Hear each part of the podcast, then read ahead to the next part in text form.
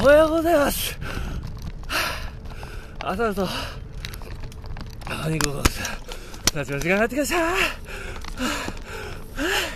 本当にやってないです。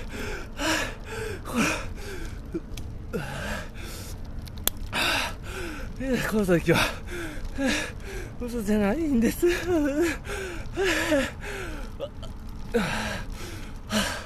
どんなこと言うんだろうな。いや、そうなわけで、皆さん、お元気ですか？いや、なんかさ、昨日もなんですかね、クラブ機能がついに解放されましたね。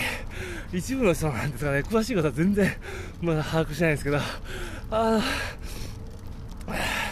あのクラブ機能の、だからみんなに、あの、搭載されるかと思ったら、事件段階なのかな？うん。いや、しかし恐ろしい人に渡ってしまうと思うんですね。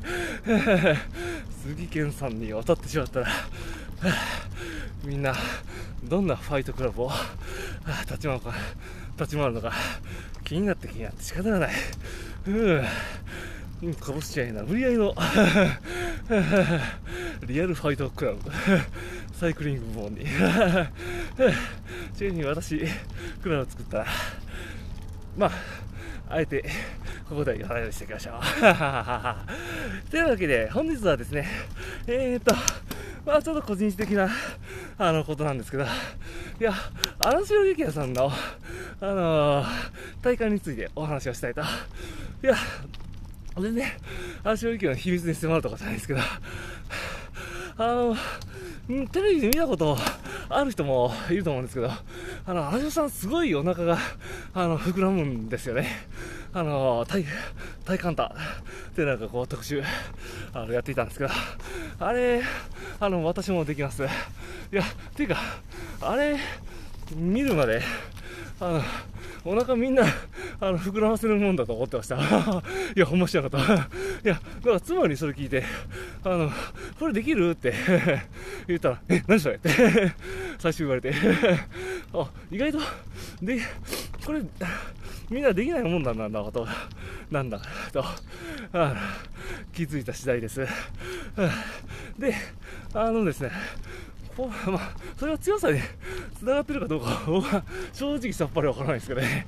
あの、ただ、もしこれが体感力の指標になるとしたら、いや、これ多分僕の吹吹奏楽部やってたら影響は大きいんかなとか、あの、息の吸い方の練習の時に、腹式呼吸でしょって言って、もう徹底的に腹式呼吸をあの鍛えられたんですよね。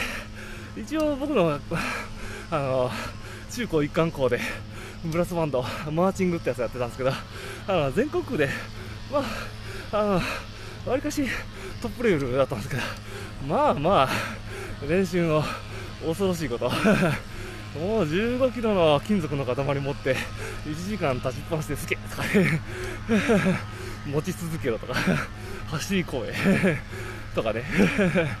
いやいやヤンキーも多かったんでね。なぜかブラスバンドなのに。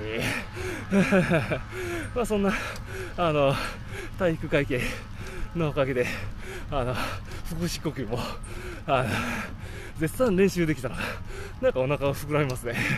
ああの頃は別にみんな膨らんでたからよくわかんねえやって。